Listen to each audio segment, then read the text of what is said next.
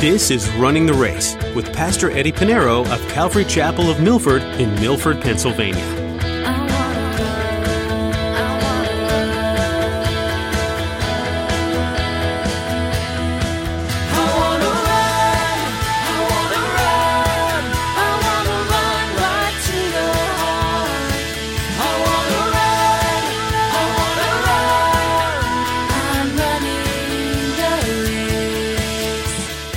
When you look at the life of Paul, knew who he was before he gave his life to the Lord, there's one thing that we can learn from his life is that anybody, anybody can be saved. Anybody.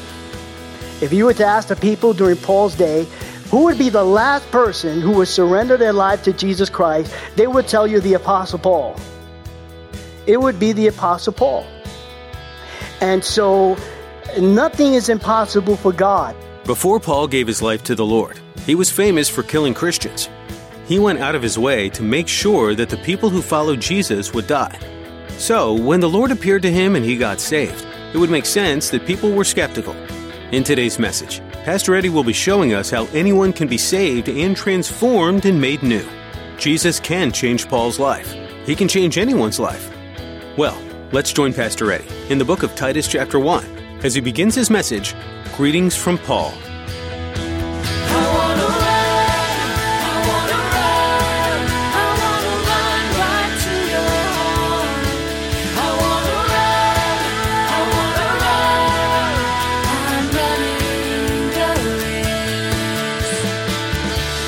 The book of Titus you know, we read it verse by verse, chapter by chapter, word by word, and we look at it through observation, interpretation, and application.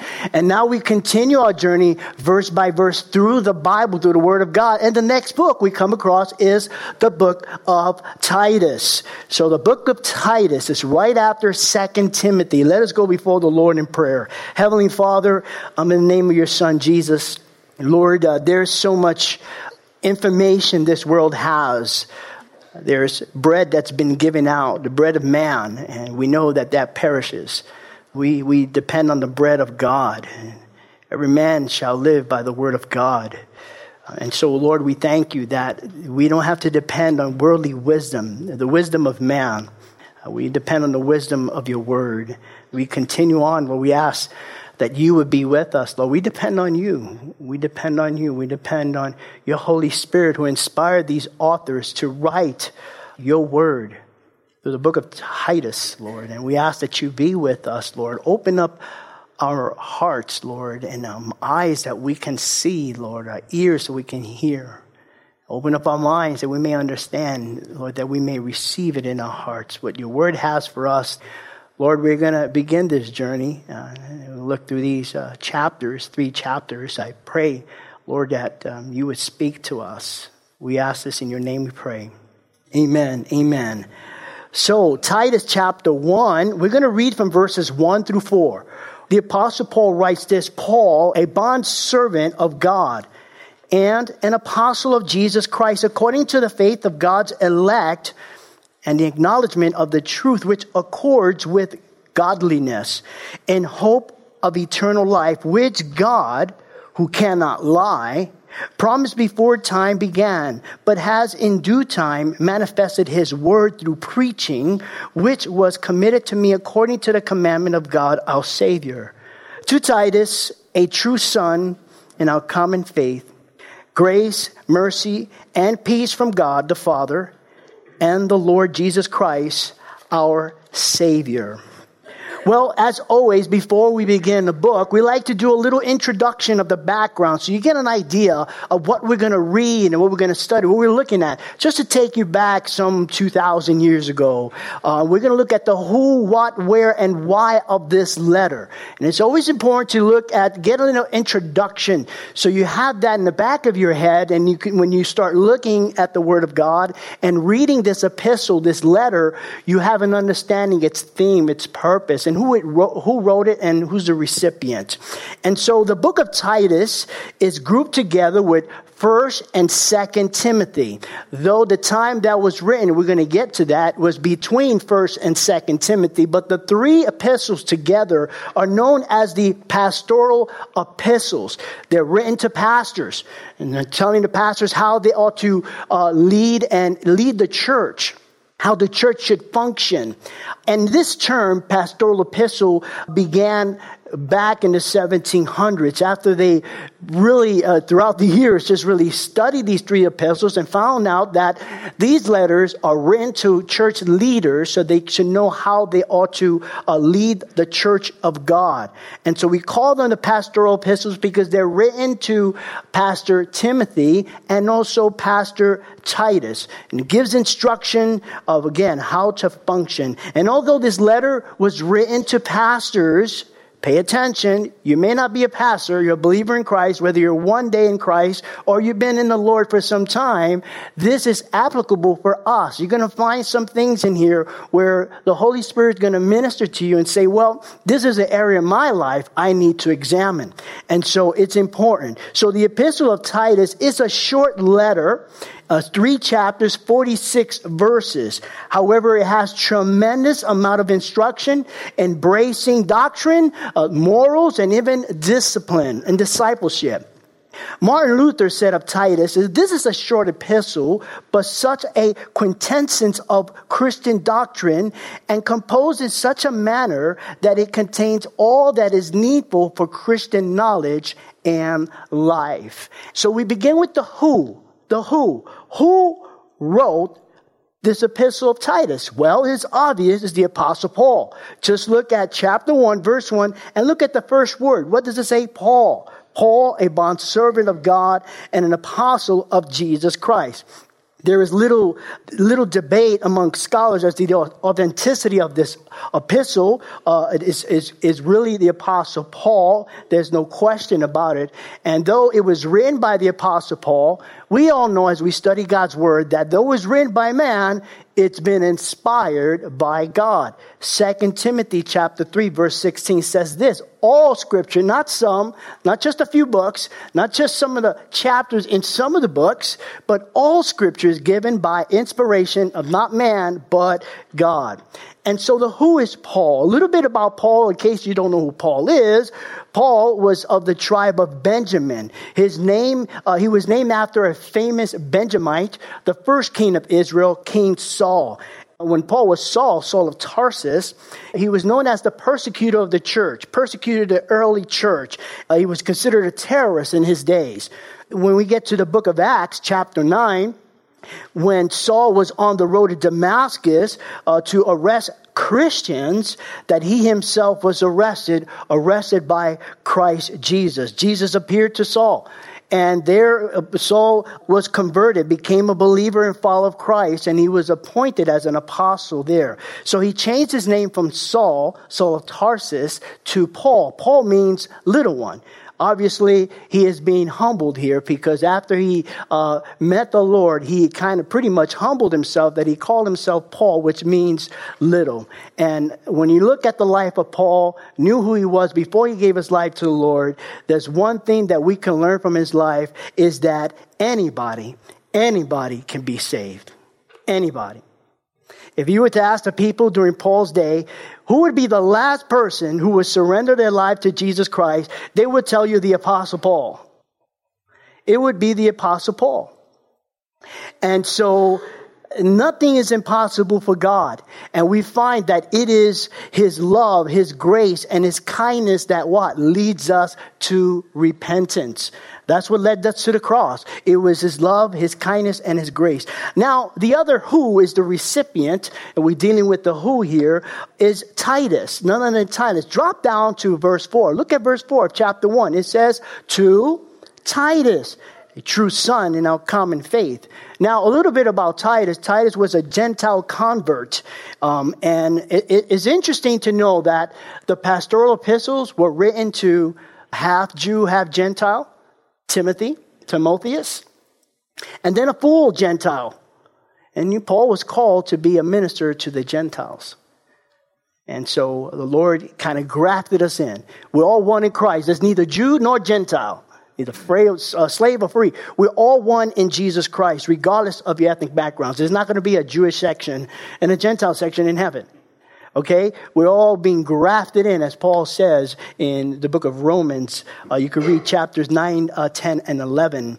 And so uh, he was a Gentile convert, and we could see that when we look at the book of Galatians. Galatians chapter 2, verse 3. It says, Yet not even Titus, who was with me, being a Greek, was compelled to be circumcised. And if you're going through the study of Galatians, and it's a great book to find, you know, when you look at legalism and when you look at people who want to convert to Judaism, you know, I know Gentile Christians all of a sudden now started adapting Jewish culture. And I said, what are you doing? And in the book of Galatians address that issue. And here you have a young man named Titus who was saved. And Paul actually brought him to the council in Jerusalem and say, listen, wait a minute. You know, Paul was sharing the gospel through Asia Minor. And, and many of them were Greeks, um, Greeks, Gentiles. They weren't Jewish. And they were, ex- they were accepting a Jewish Messiah. And then you have the Judaizers, the legalistic Judaizers, making their way to Gentile territory and say, well, you're saved. You have the Messiah. Well, that's great. But you need to get circumcised. Tell that to a Gentile. He needs surgery in order to be saved. That's not going to happen. So this is why Paul brought uh, along with him Titus to share, show that God is ministering to Gentiles. Okay? Now, Luke does not mention in his book, in the book of Acts, Luke, who wrote the Gospel of Luke, also wrote the book of Acts. He does not mention Titus in the book. So we don't know some backgrounds about Titus. We don't know where or how he was converted. It doesn't mention that in the scripture, but we know based on the fact that Paul the apostle calls him in verse 4 a son in the faith suggests that Paul led him to Christ. Also, we don't know when or how he met the apostle Paul, but we do know that Titus was a was discipled by Paul. He traveled with Paul. He was in ministry with Paul, and he functioned as Paul's representative and faithful emissary. You find that in 2 Corinthians chapter 7 and chapter 8 and chapter 16. And so Titus, the other who, we have who, who wrote it? The apostle Paul. We have the recipient. Titus, and he's a Gentile convert and a true son in the faith. So we looked at the who. Now let's look at the what. What is the book of Titus all about? Well, it gives us the theme. The theme of the book of Titus. It deals with right doctrine and right living. Right doctrine and right living, which many of the churches today are lacking. They're not teaching doctrine. They're not living rightly as, as children of grace. And that's what this letter addresses. As a matter of fact, in Titus chapter 1 verse 9, Paul writes this, holding fast the faith, the faithful word as he has been taught, that he may be able by sound doctrine both to exhort and convict those who contradict and contradict the gospel. Now, the word sound, the word sound is interesting because it's mentioned five times in only three chapters. The book of Titus only has three chapters. Some of them are very short.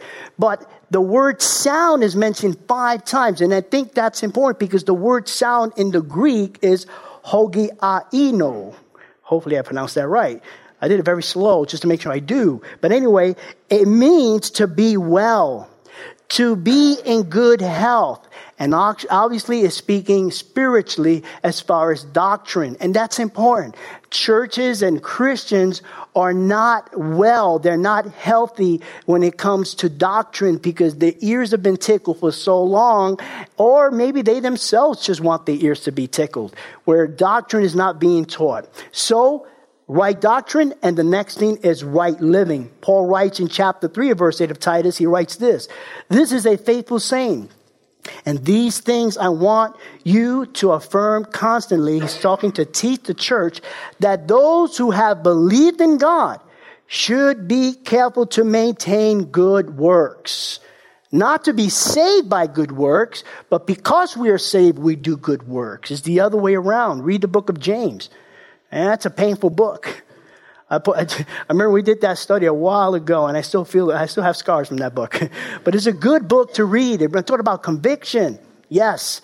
And so it it, it deals with right doctrine and right living. Now, the reason, the reason why Paul wrote this letter to Titus is to set in order the things that are lacking. Set in order the things that are lacking in the churches in Crete. And so the churches in Crete were not sound. Remember, they were not well. They were not healthy, doctrinally speaking. Uh, they were not well. And so there were no leaders. There were no bishops. There was no elders. And then to make matters worse, there were false teachers. You don't have, you don't have any kind of covering where uh, a pastor or leader could pour into you sound doctrine, teaching you the word of God. And just, and then you got false teachers and false doctors making his way into the church. And so the people in Crete, the Cretans, uh, well, there are people like pretty much the people you'll find today. They're lazy, evil, and liars. That's what Paul is quoting. You find that in chapter 1, verse 12. In Titus chapter 1, verse 12, it says, Cretans are always liars, evil beasts, la- lazy gluttons. Paul is actually, we'll get to this when we get to verse 12. Um, Paul is not, these are not his words. He's actually quoting from a philosopher, a prophet, 7th and 8th century philosopher and prophet. Now, the Cretans' reputation of their character was known throughout the region that ancient writers popularized, they popularized the verb to be Cretanized to be Cretanized. Ancient writers will write that. And that was a slang to say that they were lying and cheating. Oh, those people are a bunch of Cretans. They've been Cretanized. And so they actually made up a slang because they were known for that to be that kind of people. And so Paul is writing this because this is the people that are making their way into the church. The reality is when we when we uh, when we're saved from the world, we're supposed to strip away the things from the world uh, the way we talk, the way we, we live, the way, be careful what you post on Facebook. You're supposed to be a Christian, you know, that kind of stuff. And I know that's uh, roughing up some feathers here, but be careful. If you're telling people you're Christians, why are you posting things and why you're living your life, why you're acting the way you're doing? Why are you yelling at somebody because he cut you off? And so the culture of the Cretans in, in the island of Crete, they were known for to have that, that kind of reputation and they're making their way into the church, which is great. They, they found the Lord, but they needed sound doctrine. They needed leadership. They needed someone to show them the word of God. Say, listen, we are in the world, but we're not of the world.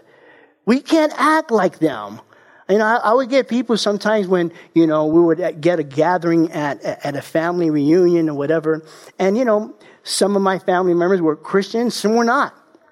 And some of the family members that were Christians would get upset at the way the family members that were not Christians, the way they were acting. And I would say, relax, listen. You can't, you can't expect people who are not saved, who are not Christians, to act like Christians. You continue to be a Christian, hopefully they be, instead of you judging them, lead them to Christ. Some people want to clean the fish before catching them. It's the truth. So we, you know, the thing is that we filter the world, and, and you, you find this throughout the scriptures. For example, Moses. Moses was one that he was raised in Egypt for 40 years. How long was he in the desert? 40 years. And then the Lord called him. The Lord had a way to, uh, he stripped out 40 years of Egypt in his life, being raised by the, by the best education in the world. And then the Lord sent him to be a shepherd for 40 years in the desert. And then another 40 years with Israel. Oy vey. Think about that. So think about this. So this is what God does. He strips away. Paul the apostle, as a matter of fact, in Galatia tells, says that once he gave his life to the Lord, he was away in the desert of Saudi Arabia for about Three years. And what was he doing for three years? Got lost in the Word. He had to relearn the Tanakh or the Old Testament from Genesis all the way to Malachi. Malachi. If you're Italian, or Malachi. Okay? Malachi. If you're Italian, it's Malachi. No, just kidding. So Paul had to relearn that. And so there's always a stripping. And then that's the same thing with us. There's a stripping away the things of the world. I don't know how many of you have been in the Lord for some time, but you don't think like the world. You don't talk like the world. You don't act like the world. Okay? We're to be a we're to be a representative of Christ, ambassador of Christ. We're to live godly. And that's what this letter is about. And so with that, that was the background, the Cretans, you know, they were a bunch of liars, gluttons and you know with thieves or whatever. Uh, so this is what this is the key verse, Titus chapter one, verse five. It says, "For this reason." I, that's Paul, left you in Crete, that you should set in order the things that are lacking and appoint elders in every city as I commanded you. So he's giving him instruction. He begins his letter after he gives his typical salutation, his greeting. This is why I'm writing you the letter. Verse 5, okay? So we looked at the who, we looked at the what, we looked at the where, and we looked at the who and the what. We need to look now at the where. The where. Where was this book written? Where was the book of Titus written? Well, the precise location is unknown. But some scholars believe Paul wrote this during his fourth missionary journey.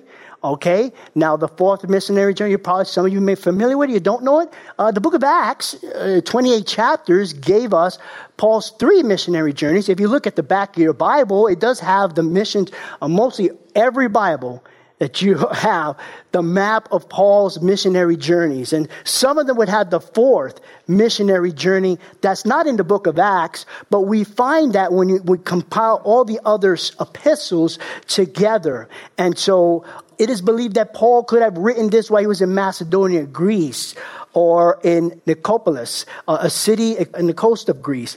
And so here are a few verses just to give you a hint that this is pretty much more or less where he wrote the letter. In 1 Timothy chapter 1 verse 3, Paul writes, As I urge you when I went into Macedonia, remain in Ephesus, that you may charge some that they teach no other doctrine. This is the other pastoral epistle that was written before Titus. And this is the, where Paul is as he's writing 1 Timothy. He's also writing the book of Titus. And then in Titus chapter 3, verse 12, Paul writes this When I, when I sent Artemas to you or Tychicus, be diligent to come to me in Nicopolis, for I have decided to spend the winter there. So, more or less, this is the region, Macedonia uh, and Greece. So, this is where it's believed. Uh, again, I always say, where the Bible is silent, we stay silent. But if you want to do an investigation, there you go. I don't think any of the scholars found it, but we, we don't know where he, he wrote this letter. So, again, in verse 5 of, of chapter 1, he said, For this reason I left you in Crete that you should set in order the things that are lacking and appoint elders in every city as I commanded you. Now, before we get to the when, we're still in the where.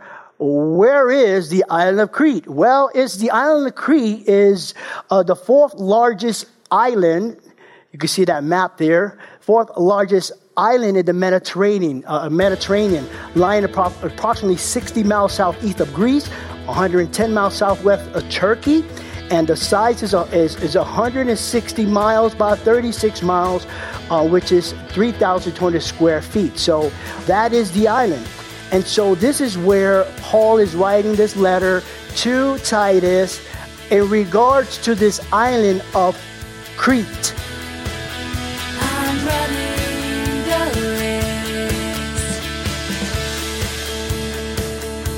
You've been listening to Running the Race with Pastor Eddie. Pastor Eddie is working through the book of Titus.